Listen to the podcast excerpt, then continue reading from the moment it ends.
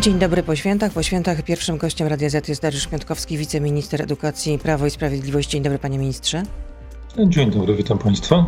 Czy słuchał pan piosenek Krzysztofa Krawczyka? Chodził na jego koncerty?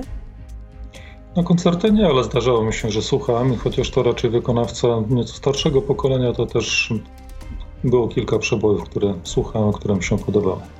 A młodzież y, pana zdaniem zna repertuar tego artysty? Ma pan dwóch synów na przykład. No raczej już nie, to już nie jest wykonawca tego pokolenia. Czyli pan prezydent Duda się nie pomylił, pisząc, że młodzi może lekceważą taką muzykę, albo nawet nie znają? Nie wiem, trudno mi powiedzieć. Akurat moi synowie e, tego wykonawcy nie słuchali. No na pewno był to y, artysta o wyjątkowym głosie i o wyjątkowym talencie estradowym, to mówią wszyscy, człowiek legenda. Wracając tu i teraz, a kiedy uczniowie wrócą do szkół? Co po 9 kwietnia? To będzie zależało przede wszystkim od rozwoju epidemii. E, te dane ze świąt są oczywiście dużo niższe niż e, dane sprzed świąt, ale tu prawdopodobnie dużo mniej było wykonywanych testów. E, stąd raczej dopiero w połowie tygodnia wyniki mogą być wiarygodne i pokazać, czy ta tendencja, która zarysowała się tuż przed świętami, to znaczy minimalny spadek liczby zachorowań, czy przełoży się na dłuższą tendencję i będzie większy spadek zachorowań. Jeżeli uda się opanować epidemię, wtedy oczywiście możemy rozmawiać o powrocie e, uczniów do szkół, zarówno tych e, najmłodszych, jak i nieco starszych. A może nauka zdalna do końca roku już będzie możliwa? Mamy nadzieję, że tak nie będzie, że uczniowie jednak wrócą do e, szkół, być może jeszcze w kwietniu, jeżeli to będzie możliwe ze względu na epidemię, a najpóźniej w maju i czerwcu. A nie będzie powtórki roku? No bo zdalna nauka to mniej więcej, tak można powiedzieć, tak samo skuteczna jest jak teleporada u dentysty. No, nie zgodzę się z panią. Co prawda, wszyscy specjaliści praktycznie mówią, że w większości wypadków e, nauka na odległość nie przynosi tak dobrych efektów jak nauka stacjonarna, ale tu dużo, dużo zależy od predyspozycji indywidualnych. E, także mamy sytuacje, w których uczniowie e, lepiej wręcz czują się w nauce e, zdalnej i mają lepsze stopnie. Trudno będzie oczywiście zweryfikować do końca, który, która metoda jest lepsza. Trzeba by to porównywać tego samego ucznia, który przez jakiś czas uczyłby się podobnego materiału w systemie zdalnym i systemie stacjonarnym. W większości wypadków wydaje mi się, że nauka stacjonarna przynosi jednak lepszy efekt. Ale nie będzie powtórki roku. Na razie nie widzę takiego powodu. E, żłobki przedszkola pozostaną zamknięte? Mamy nadzieję, że tam również uda się jak najszybciej przywrócić stacjonarne zajęcia. Matura już za miesiąc, e, początek 4 maja. Czy zmieni się termin? Na razie nie widać powodu, dla którego mielibyśmy zmieniać termin. Próbne matury e, i egzaminu ósmoklasisty, które odbyły się e, w marcu, pokazały, że podobnie jak w roku ubiegłym, e, w tym reżimie sanitarnym, w bezpieczny sposób można te egzaminy przeprowadzić. Ale czytam y, opinię ekspertów, że dobrze byłoby, gdyby jednak matura została przesunięta o 4, a nawet do 6 tygodni. W ubiegłym y, roku przesunięto przecież terminy matur, chociaż nie było aż takiej liczby zakażeń. Przypomnę, że inaczej w tamtym roku e, zachowywaliśmy się, ocenialiśmy skalę epidemii. Dziś mamy już doświadczenia ze sobą kilkunastomiesięczne e, i na razie nie widać powodów, abyśmy mieli zmienić terminy egzaminów. A matura e, i egzaminy ósmoklasistów mają być bez maseczek i bez kwarantanny. Dlaczego tak? Bez maseczek i bez kwarantanny. Nie, no to e, nic takiego nie powiedzieliśmy, że nakazujemy zdejmowanie, mase, zdejmowanie maseczek. No tak, jest, tak wynika z, rozpo, z rozporządzenia, więc Dobrze, razie, czy uczniowie będą musieli mieć maseczki, nauczyciele? Sposobie organizowania egzaminów, które wydała Centralna Komisja Egzaminacyjna, e, wyraźnie wskazano, że po pierwsze trzeba doprowadzić do tego, aby uczniowie gromadzili się w jak najmniejszych grupach, e, zwłaszcza przed wejściem do szkoły, na terenie szkoły. E, dlatego zalecamy m.in. otwieranie dodatkowych wejść do szkoły, nawet rozpoczynanie egzaminu z pewnym poślizgiem, tak aby jak najmniejsze grupy jednocześnie wchodziły do szkoły i dopóki uczniowie nie zajmą swoich miejsc w ławkach, e, na krzesłach, e, czyli nie będą już pewnej odległości półtora, dwóch metrów od poprzedników, to nie powinni zdejmować osłony nosa i ust. Podobnie z nauczycielami, osobami, które uczestniczą w, w pracach komisji egzaminacyjnej. Dopiero po zajęciu miejsc, po rozpoczęciu egzaminu jest możliwość ewentualnego zdjęcia maseczki. A to nie jest zbyt ryzykowne jednak? Bo być utrzymywanie może, dystansu półtora metra to nie jest jedyna rzecz, która nas chroni. No również maseczki są tutaj kluczowe. Akurat się zmieni, jeżeli będą takie wskazania ekspertów, ten element może ulec zmianie. Natomiast inne elementy sprawdziły się zarówno podczas egzaminów próbnych, jak i w tamtym roku. E, nie mieliśmy jakichś sygnałów, aby z tego powodu wzrosła liczba zakażeń. A czy y, z egzaminu ósmych klas nie należałoby zrezygnować, bo też są takie opinie wśród pedagogów? Żeby rekrutację przeprowadzić na podstawie ocen ze szkolnych świadectw. E, z podobnymi dylematami mieliśmy do czynienia również e, rok temu. E, według jednak większości specjalistów, nauczycieli, dyrektorów, zachowanie tego zewnętrznego systemu egzaminów jest najlepszym obiektywnym sposobem weryfikowania wiedzy uczniów i powinien być on utrzymany, jeżeli jest to tylko możliwe. I wydaje nam się, że powinniśmy także egzamin ósmoklasisty przeprowadzić w tej tradycyjnej formule. A co ze studentami? Czy do końca roku już będzie nauka zdalna? Zobaczymy. Tam być może także uda się wrócić do e, zajęć stacjonarnych. To będzie zależało przede wszystkim od rozwoju epidemii. Ten, ten czynnik jest e, najważniejszy przy podejmowaniu każdej decyzji, nie tylko e, w przypadku edukacji. Ale po 9 kwietnia rozumiem, że od następnego poniedziałku raczej jest mało prawdopodobne, żeby dzieci wróciły do szkół. Decyzje będą podejmowane, e, myślę, w końcu tygodnia, e, gdy będzie znana liczba zakażeń, prognozy. E, no, trzeba podjąć decyzję jednak odpowiedzialnie, nie można tego robić w ciemno. To tyle w części radiowej. Usłyszeliśmy, że nie będzie zmiany terminu matur, że odbędą się w maju. Początek 4 maja. Dariusz Piątkowski, wiceminister edukacji z nami zostaje. Jesteśmy na Facebooku, na Radio ZPL. Beata Lubecka, zapraszam. Pan mówi, że jeszcze nie wiadomo, czy studenci wrócą do y, normalnego nauczania, nie tylko zdalnego, czy dzieci y, wrócą y, do szkół, też nie wiadomo, decyzje będą podejmowane na bieżąco, no ale przecież szczepiono nauczycieli, wykładowców akademickich, także pracowników przedszkoli, żłobków. Powtórzę to, co mówiłem. To zależy od rozwoju epidemii. No dziś e, trudno powiedzieć, co będzie działo się za tydzień, czy dwa, czy trzy tygodnie.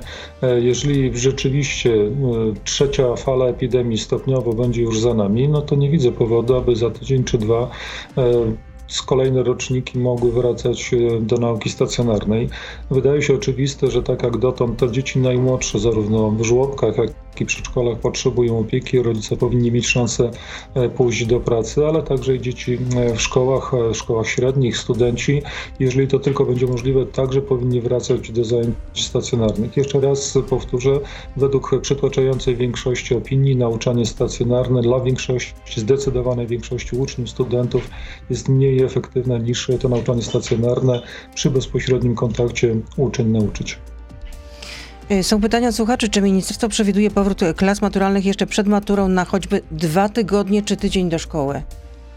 No, wydaje się to już mało realne. W tej chwili praktycznie maturzyści będą myśleli raczej już tylko wyłącznie o klasyfikacji i przygotowywali się do zajęć, e, do egzaminów. E, przypomnę, że takie konsultacje w niewielkich grupach indywidualne są możliwe od kilku miesięcy i ci uczniowie, ci maturzyści, którzy potrzebują jeszcze kontaktu z nauczycielem, e, mogą także z niego korzystać. Pedagodzy y, niepokoją się o wyniki tych tegorocznych matur, bo mówią, że obserwują u y, uczniów czy to znużenie, brak koncentracji, trudności z przyswajaniem materiału. Właśnie że, dlatego, że nauka odbywa się zdalnie. Ale mówiłem o tym, że większość specjalistów, ja także uważam, że nauczanie na odległość jednak e, ma swoje mankamenty i ograniczenia. Nie pozwala nauczycielowi choćby mm, w taki in, mm, intensywny sposób mobilizować uczniów do dodatkowego wysiłku, do przygotowywania się do zajęć. Nie każdy z uczniów, zresztą nie każdy dorosły podobnie, jest w stanie samodzielnie mieć taką dyscyplinę wewnętrzną, aby mm, całkowicie w 100% przygotować się do egzaminów. Ta motywacja ze strony nauczyciela nauczyciela, rodziców, czasami kolegów jest jednak e, bardzo, bardzo potrzebna i przy nauczaniu stacjonarnym na pewno będzie ona bardziej efektywna. Ale dodatkowych zajęć w szkole nie będzie, tak jak pan powiedział, bo też e, czytałam takie opinie, że byłyby potrzebne i że za takie zajęcia dodatkowe w szkole należałoby nauczycielom zapłacić. Ale ja nigdy czegoś takiego nie powiedziałem, że zajęcia dodatkowe nie są potrzebne. Próbowałem doprowadzić do tego, aby jesienią ubiegłego roku już takie zajęcia pojawiły się w szkołach. Wtedy nie udało się uzyskać dodatkowych środków z budżetu. W tym razem jednak to, ten zabieg się uda. Jest przygotowany projekt ustawy, który już przeszedł przez Radę Ministrów, będzie procedowany na najbliższym posiedzeniu Sejmu, e, gdzie przewidujemy zwiększenie e, rezerwy subwencji oświatowej o prawie 200 milionów złotych, e, po to, aby można było wprowadzić dodatkowe zajęcia przeliczane na jeden oddział, co najmniej około 10 godzin tak aby uczniowie po powrocie do nauczania stacjonarnego mogli mieć dodatkowe zajęcia z tych przedmiotów, które z punktu widzenia dyrektora szkoły, nauczycieli mm, wymagają najbardziej pomocy nauczyciela i dodatkowych e, zajęć. Także ja niczego takiego nie twierdziłem. Uważam, że te zajęcia e, dodatkowe, wspomagające, które pozwolą nauczycielom powtórzyć partię materiałów, wytłumaczyć dodatkowo tym uczniom, którzy byli najmniej zmobilizowani, są jak najbardziej potrzebne. Czyli będą dodatkowe zajęcia, y, jeśli uczniowie wrócą do szkół, y, do, do nauczania w trybie tak. stacjonarnym. Tak. Tak, mamy nadzieję, że uda się jeszcze uruchomić przed końcem e, tego roku szkolnego, ale to oczywiście zależy od tego, jakie będzie tempo prac parlamentarnych oraz od tego, czy uda się powrócić do zajęć stacjonarnych w szkołach. Mam nadzieję, że tak i jeżeli tak, to wówczas już w maju można byłoby te zajęcia uruchomić. Przypomnę, że naszym gościem jest dzisiaj Dariusz Piątkowski, wiceminister edukacji z Prawa i Sprawiedliwości. Panie ministrze, a czy w szkołach będą punkty szczepień?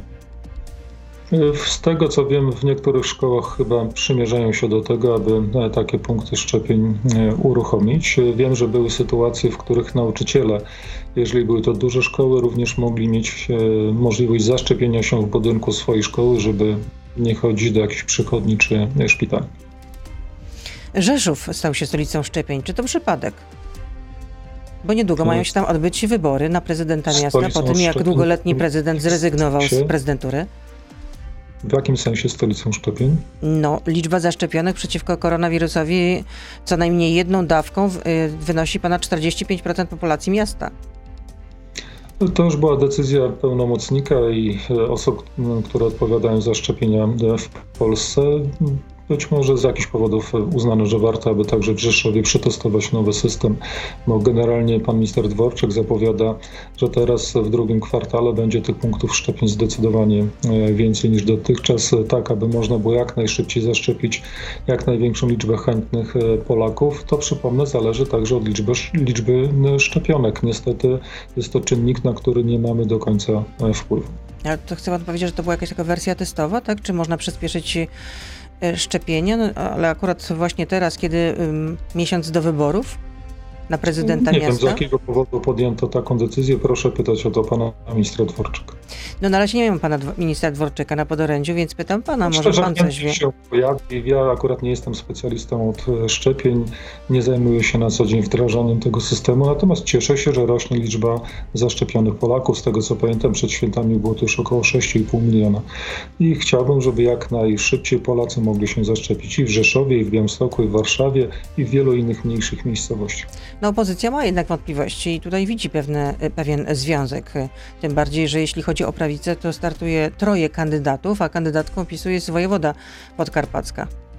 No to cieszę się, że pani robi reklamę. Z tego co wiem, to pani ma dobrą opinię jako wojewoda, jako urzędnik, jest sprawna, energiczna i myślę, że byłaby dobrym prezydentem Rzeszowa. Wracając jeszcze do tego, y, y, jeśli uczniowie wrócą do szkół, to w jakiej kolejności będą wracać? Czy najpierw klasy 1-3, 4-8, czy wszyscy razem? To jest kilka wariantów możliwych e, do zrealizowania. Najprostszy wydaje się ten wariant e, powrotu najszybciej dzieci klasy 1-3, e, ale możliwy jest również jakiś wariant przejściowy, na przykład powrót dzieci, uczniów z, z szkoły podstawowej w systemie hybrydowym i potem stopniowo także szkoły średnie. Mamy nadzieję, że uda się to zrobić jak najszybciej. Ja osobiście akurat jestem za wariantem, w którym najpierw wrócą uczniowie klasy 1-3. One najbardziej potrzebują tego, kontaktu z nauczycielami. Ich umiejętności informatyczne są jednak ciągle ograniczone, potrzebują także pomocy rodziców. Ten powrót do szkół byłby tutaj, wydaje mi się, najbardziej racjonalny, ale są także inne warianty rozważane. Który z nich ostatecznie zostanie wybrany za kilka dni, się dowiem. Mamy nadzieję, że w połowie kwietnia dzieci, przynajmniej część z nich wróci do nauki stacjonarnej. A jak będą wyglądały wakacje w tym roku? Czy rok będzie y, szkolny wydłużony, czy też y, zakończy się tak, jak to było planowane wcześniej? Na razie nie przewidujemy skracania e, wakacji, wydłużenia roku szkolnego, podobnie jak w roku e, ubiegłym. E, czy będą możliwe wyjazdy zorganizowane? To zależy oczywiście, jeszcze raz powtórzę, od epidemii. Wydaje się, że w tym roku będzie to jeszcze łatwiejsze do zrealizowania niż w roku ubiegłym, bo będzie już sporo osób zaszczepionych. Jeżeli liczba zachorowań nie będzie zbyt duża, no to wtedy wydaje się, że będzie możliwość przy zachowaniu jakiegoś reżimu sanitarnego także zorganizowanie wyjazdów e, dla grup e, większych. Zresztą proszę pamiętać, że jeżeli epidemia e, zelżeje, no to wówczas prawdopodobnie zostaną otwarte także hotele. W dalszej perspektywie mam nadzieję także restauracje i wszystkie inne branże wrócimy do normalnego życia, więc nie będzie powodów do mm, jakichś ograniczeń w zorganizowanych wyjazdach. To wszystko pod warunkiem, że uda się opanować epidemię. I jest pytanie od słuchacza, czy gdyby pan był ministrem, a nie wiceministrem, czy podjąłby tę samą co obecny pana szef decyzję o czynnych szkołach 03 y, i przedszkolach w marcu? Czym to skutkowało? Masowymi zarażeniami całych rodzin za pośrednictwem małych dzieci. Wariant brytyjski okazał się przecież bardziej zaraźliwy i dotknął także dzieci. Tu zgadzamy się z panem ministrem Czarnkiem. Ja uważałem, że należy e, otworzyć szkoły, przedszkola dla tych najmłodszych dzieci. E, dotychczasowe opinie były takie, e, że dzieci są dużo mniej narażone na zarażenie tą chorobą. A czy pan wie, co się będzie działo 10 kwietnia? Czy będzie dyspensa od obostrzeń? Bo na razie te obostrzenia są zarządzone do 9 kwietnia. Do 9 kwietnia, także zobaczymy, co będzie od 10 kwietnia. Jeżeli okaże się, że trzecią falę epidemii mamy ze sobą, to myślę, że w wielu dziedzinach dojdzie do e, poluzowań tych restrykcji, które dzisiaj obowiązują. No, wydaje się to mało prawdopodobne, żeby do, y, nastąpił jakiś przełom i y, wyraźny spadek liczby zakażeń do, y, do piątku czy do soboty. Zobaczymy za 2-3 dni, aby była Pani złym prorokiem i aby tym razem, żeby dobrze, aby się Pani myliła. Ja myślę, że i Pani, i ja, i większość Polaków chciałaby, aby ta liczba zakażeń była zdecydowanie mniejsza. Zdecydowanie. I żeby można było, i żeby można było już za kilka dni poluzować przynajmniej część obostrzeń. A jeśli chodzi o to zda nauczanie zdalne, o którym już rozmawialiśmy, to jakie będą konsekwencje takiego y, y, długotrwałego nauczania zdalnego, Pana zdaniem? No tu eksperci są jednoznaczni, zarówno w Polsce, jak i w wielu krajach europejskich e, mówi się o takich mankamentach, e, o tym, że uczniowie nie są w stanie dłużej skoncentrować się także na tych zajęciach prowadzonych online przed kamerką. E, wyraźnie mówi się o tym, że nie powinni uczniowie zbyt długo spędzać, mm, zbyt wiele czasu spędzać przed ekranem monitora. Mówi się także o mm, słabszych relacjach rówieśniczych. Są pewne problemy e, psychologiczne zarówno u dorosłych, jak i e, u dzieci i pewnie będzie miało to wpływ na e, nieco słabsze opanowanie tego materiału, podstaw programowych, który w danym okresie uczniowie realizowano. To dlatego między innymi myślimy o zajęciach wspomagających, ale także pan minister Czarnek zapowiadał trzy inne elementy takiego programu wspomagającego, e, polegające na dodatkowych e, zajęciach pedagogiczno-psychologicznych, dodatkowych zajęciach z WF-u i także taki program związany z wadami wzroku, bo niestety długotrwałe spoglądanie w ekran monitora nie jest najlepsze dla naszych oczu. Nie wiem, czy pan wie, ale dwoje 18-latków z Dolnego Śląska zapytało uczniów z, całego, z całej Polski, z całego kraju o samopoczucie w czasie pandemii i o to, jak uczniowie radzą sobie ze zdalną nauką właśnie. No i prawie 40% uczniów, którzy wzięli udział w tej ankiecie, e, skarżyło się na gorsze e, samopoczucie i większość pisze o problemach w relacjach z rodzicami i z rodzeństwem. No myślę, że to też jest zrozumiałe, bo przebywają znacznie więcej czasu w, domu. My się chyba odzwyczailiśmy trochę od takiego życia rodzinnego, polegającego na tym, że przez wiele tygodni, miesięcy jesteśmy non-stop ze sobą.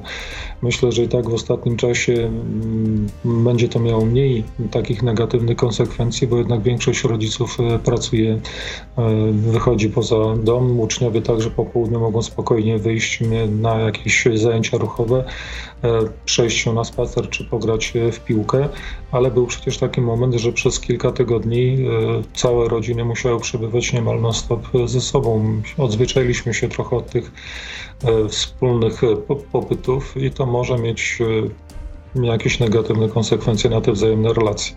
Ale może czas nauczyć się te relacje na nowo odbudowywać, tak aby rodzina to były także te relacje bezpośrednie. No, dzieci też piszą, uczniowie piszą też o braku warunków w domu do nauki na odległość, o bezdusznym traktowaniu przez nauczycieli i braku specjalistycznej pomocy psychologicznej. Mm, pierwszy element, o którym Pani wspomniała, ten brak warunków. E, staramy się jako Prawo i Sprawiedliwość od kilku lat doprowadzić do tego, aby warunki życia większości Polaków były jak najlepsze. Stąd m.in. program 500, a także dodatkowe programy, które e, mają pozwolić na e, zakup sprzętu, czy to nauczycielom, czy szkołom, i potem szkołom, aby mogły wypożyczać ten sprzęt rodzinom, które nadal mają jeszcze kłopoty ze sprzętem. Podniesienie warunków życia, zarobków, powinno wpłynąć także na mm, poziom życia poszczególnych e, rodzin. Przypomnę, że w ostatnich kilku miesiącach wydaliśmy łącznie z budżetu państwa, z różnych fragmentów tego budżetu około miliarda, czy nawet nieco ponad miliard złotych na zakup sprzętu komputerowego. Jeszcze nigdy dotąd w tak krótkim czasie e, żaden rząd nie wydał tak dużych pieniędzy na zakup sprzętu komputerowego. E, nie jest to zresztą problem widoczny tylko i wyłącznie w Polsce. W innych państwach europejskich, nawet znacznie bogatszych niż Polska, jak na przykład Niemcy, te problemy były na znacznie większą e, skalę ale E, i my nie mamy się czego wstydzić na arenie międzynarodowej. Pod tym względem jest u nas, wydaje mi się, dużo, dużo e, lepiej. Mówiłem już o tym, że e, pomoc pedagogiczna, psychologiczna funkcjonuje.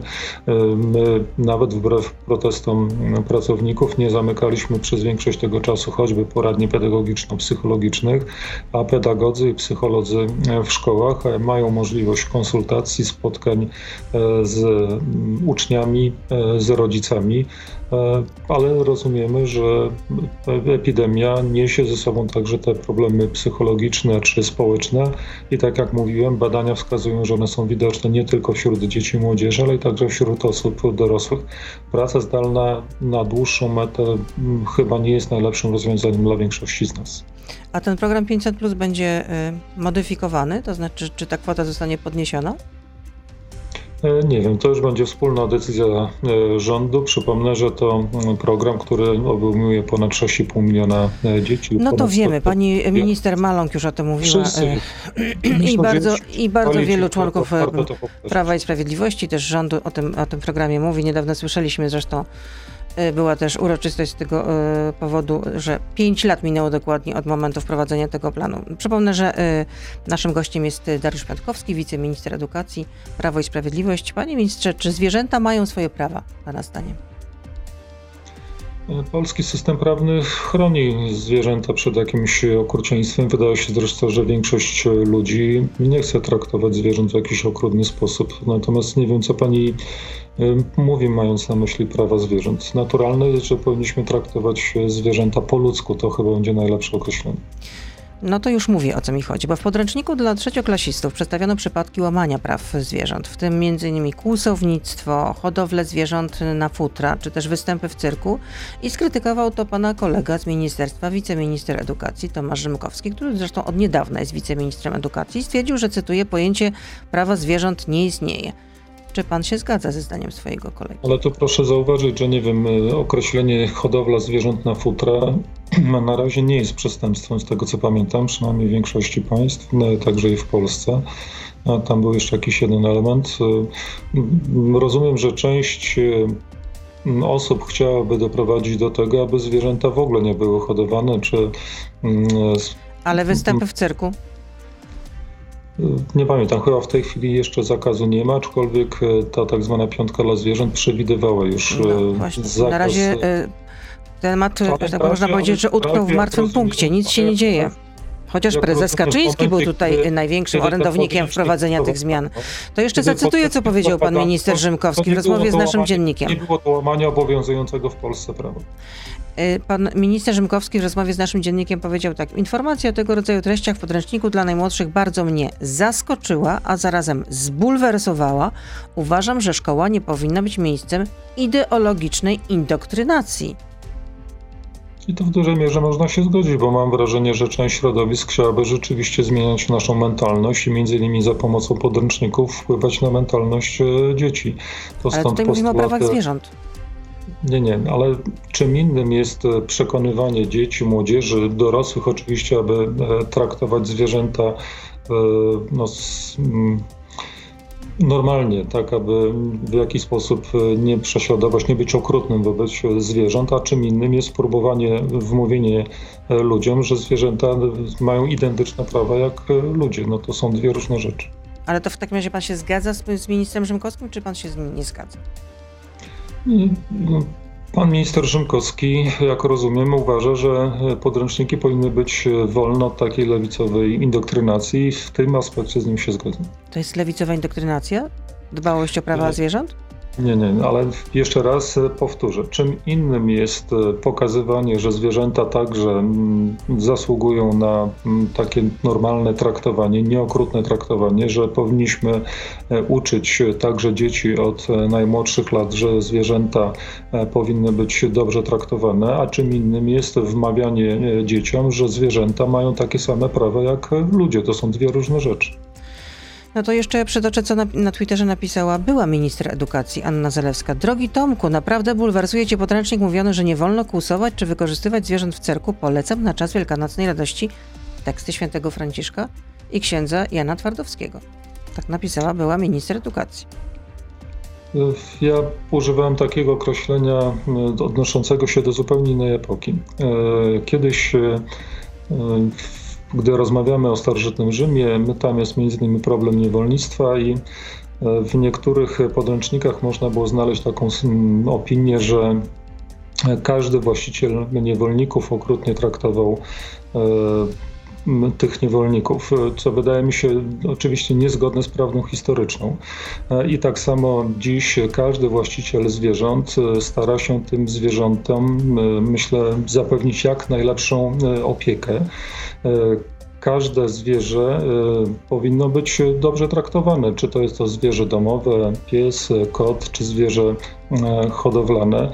Przecież ludzie nie hodują, nie, nie mają u siebie zwierząt domowych po to, żeby okrutnie e, traktować. Tutaj więc ja nie widzę nic złego w tym, że piszemy o mm, dobrym traktowaniu zwierząt e, domowych. To wydaje mi się być czymś naturalnym. Kłusownictwo jest e, zakazane. Być może było to jakieś e, niezręczne mm, określenie u pana ministra e, Rzymkowskiego, natomiast nic nie widzę złego w tym, aby mówić o tym, że zwierzęta powinny być dobrze traktowane. Jeszcze raz powtórzę, czym innym jednak jest sytuacja, w której mówi się, że zwierzęta mają takie same prawa jak ludzie, powinny podlegać takim samym normom prawnym. No to jest oczywiście nieporozumienie. No i są jeszcze pytania od słuchaczy. Bartek pyta, na czym będzie polegał ewentualny tryb hybrydowy, który może zostać wprowadzony po powrocie do szkół średnich? Czy będzie to minimum 50% uczniów w szkole, czy maksymalnie 50% uczniów w szkole, pozostała część w domu? Tak, ten tryb był już e, stosowany. Przypomnę, że w sytuacjach, kiedy e, pojawił się mm, przypadek e, zachorowania koronawirusa w szkole lub podejrzenia, wówczas klasa bądź kilka klas, a czasami cała szkoła przechodziła na tak zwany tryb hybrydowy.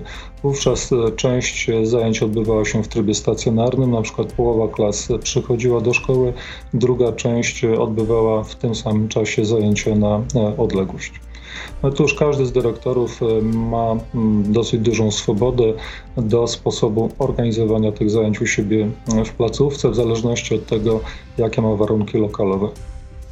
Anita pyta, są uczniowie, którzy boją się, mają choroby autoimmunologiczne przewlekłe i pisali próbne matury w domu.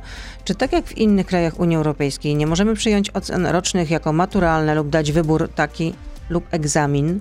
Zasady na egzaminie nie uspokajają. Znane są dane zachorowań e, po, e, po e, egzaminach próbnych. Znaczy nie wiemy tutaj na razie, nie ma żadnych danych, które by pokazywały na jakiś gwałtowny wzrost liczby zachorowań po egzaminach e, próbnych. Natomiast przypomnę, że e, zasady organizowania egzaminu maturalnego czy ósmoklasisty pozwalają na to, aby tworzyć, zachęcają wręcz do tego, aby tworzyć mniejsze grupy, a w przypadku uczniów e, szczególnie narażonych na zachorowanie można nawet stworzyć indywidualne komisje, tak aby zachować maksymalne bezpieczeństwo. Michał pyta, jaki był Pana największy sukces, kiedy był Pan ministrem edukacji? Ja w pierwszym okresie miałem przede wszystkim uspokoić e, nastroje e, w szkole i wydaje mi się, że w dużej mierze się to udało. Przypomnę, że obejmowałem e, funkcję po no, okresie strajków i bardzo dużego napięcia w szkołach. A potem myślę, że dużym sukcesem było wprowadzenie tych zasad funkcjonowania szkoły w okresie epidemii i według podobnych zasad funkcjonuje szkoła także w obecnym roku szkolnym. No ale wtedy też pani Beata Szydło była premier, wkroczyła do akcji jeśli był, kiedy były strajki nauczycieli. Tak, ja, ja, nie, ja nie powiedziałem, że to ja e, zakończyłem strajki, Boże broni. E, one zakończyły się wcześniej, natomiast mówię o tej atmosferze bardzo napiętej w szkołach po okresie strajków. Przypomnę, że w wielu szkołach były e, konflikty. Szkoła przez wiele tygodni, wiele miesięcy dochodziła tak naprawdę do normalnego stanu i to, był, i to jedno z moich zadań. Łukasz pyta, skoro nauczyciele byli szczepieni, to dlaczego lekcje oraz zajęcia akademickie nie odbywają się stacjonarnie? Czy to był błąd? Proszę pamiętać, że ten poziom szczepień w całym kraju nie jest jeszcze zbyt wysoki, a liczba zachorowań, zmusiła do tego, aby także w Polsce wprowadzić bardziej restrykcyjne zasady. E, dopóki nie spadnie liczba zachorowań, nie, można wracać do zajęć e, stacjonarnych. Y, czy liczba godzin religii powinna być zmniejszona do jednej tygodniowo na rzecz większej liczby godzin matematyki lub informatyki? Na razie nie przewiduje się zmniejszenia liczby godzin e, z religii. Jest to mm, ustalone na zasadzie umowy między e, rządem a e, Kościołem katolickim. Jest to związane także z konkordatem. Ania pyta, czy ktoś kiedyś pójdzie po rozum do głowy i zredukuje ilość materiału, jaką dzieciaki muszą przyswoić w szkole podstawowej? Przymierzamy się do tego, aby przejrzeć podstawy programowe. Proszę pamiętać, że te podstawy programowe funkcjonują dopiero od e, trzech lat. One e, systematycznie wprowadzane są w szkołach. W szkołach średnich dopiero objęły pierwszą i drugą klasę i trudno przed zakończeniem całego cyklu nauczania ocenić, czy te podstawy programowe są zbyt szerokie, czy za wąskie. My mamy opinie bardzo przeciwstawne, oprócz tej, którą Pani przytoczyła, mamy także opinie, które mówią, że te podstawy należy rozszerzyć o jeszcze dodatkowe elementy. Dosyć często do ministerstwa trafiają postulaty różnych środowisk mówiące o konieczności wprowadzenia jeszcze jakichś dodatkowych zajęć, rozszerzenia tego materiału, który uczniowie e, przerabiają nie tylko w szkole podstawowej, ale także w szkole średniej. I jeszcze jedno pytanie. Jako był nauczyciel WOS-u, jakie działania uważa Pan za konieczne, aby wynik maturalny z tego przedmiotu był na wyższym poziomie? WOS jest przedmiotem, z którego młodzi ludzie uzyskują jedne z najniższych wyników podczas wszystkich przedmiotów ma maturalnych. Przepraszam. Być może wynika to z tego, że niektórym uczniom wydaje się, że skoro jest to przedmiot y, nauczany tylko przez część całego cyklu nauczania, to tego materiału będzie dużo mniej niż na przykład z historii, e, geografii czy z innych przedmiotów i mm, dlatego nieco lekceważąco mogą podchodzić do tego przedmiotu. E, tu zadaniem nauczyciela jest uświadomienie uczniom, że także z tego przedmiotu trzeba mieć jednak dosyć szeroką wiedzę, no i pewną inteligencję, bo duża część pytań to są pytania, które mm, sprawdzają naszą umiejętność takiego czytania ze zrozumieniem e, i logicznego myślenia. To powinno być także nauczane nie tylko na lekcjach WOS, ale na każdym innym przedmiocie. Podstawach programowych prowadzonych przez panią minister Anną Zalewską e, bardzo dużo uwagi przywiązuje się do tych tak zwanych kompetencji podstawowych, kompetencji kluczowych, w tym między innymi e, tego mm, czytania tekstu ze zrozumieniem logicznego myślenia, krytycznego własnego myślenia. I Anita pyta, z jakiego powodu nie ma obowiązku noszenia mas masek w trakcie egzaminów? To już o tym rozmawialiśmy. Tak, ale no pan mówił, że nie jest, ale to też nurtuje po prostu naszych słuchaczy. Dlaczego nie ma obowiązku? Epidemiolodzy wskazywali, że przy mm, zachowaniu tej y, odległości, gdy uczniowie już ze sobą się nie kontaktują, nie rozmawiają, jest to przecież egzamin pisemny. Przypomnę, że nie ma tej części ustnej egzaminu w tym roku, podobnie jak w roku ubiegłym. Y, Nie widać powodu, aby y, ten obowiązek wprowadzać, ale jeżeli eksperci uznają, że taki obowiązek należy wprowadzić, to jeszcze jest możliwość, aby e, takie zalecenie wprowadzić. Dotąd e, maseczki obowiązują do tego momentu, kiedy uczniowie zajmą miejsca e, za stolikami. Do momentu, gdy rozpocznie się egzamin, e, muszą mieć e, zasłonięte nos i usta. A czy MAN ma ogólne wyniki matur próbnych? Nie, nie zbieraliśmy takich danych. Nie wszystkie szkoły do niego przystąpiły, nie przekazują tych danych dalej na zewnątrz. Miała być to raczej taka symulacja tego, jak wygląda egzamin, aby uczniowie e, mogli zobaczyć w czasie rzeczywistym, w rzeczywistych warunkach, jak będzie wyglądał egzamin, żeby potem już było im łatwiej pisać egzamin ten e, prawdziwy. Także nie zbieraliśmy wyników. Dobrze, dziękuję za to spotkanie. Dariusz Piątkowski, wiceminister edukacji, Sprawa i Sprawiedliwości był z nami. Oczywiście życzę nieustająco zdrowia. Wszystkim Państwu, również Pani redaktor, dziękuję za rozmowę. Do usłyszenia, do zobaczenia, kłaniam się. To był gość Radia Z. Słuchaj codziennie na playerze i w Radio Z.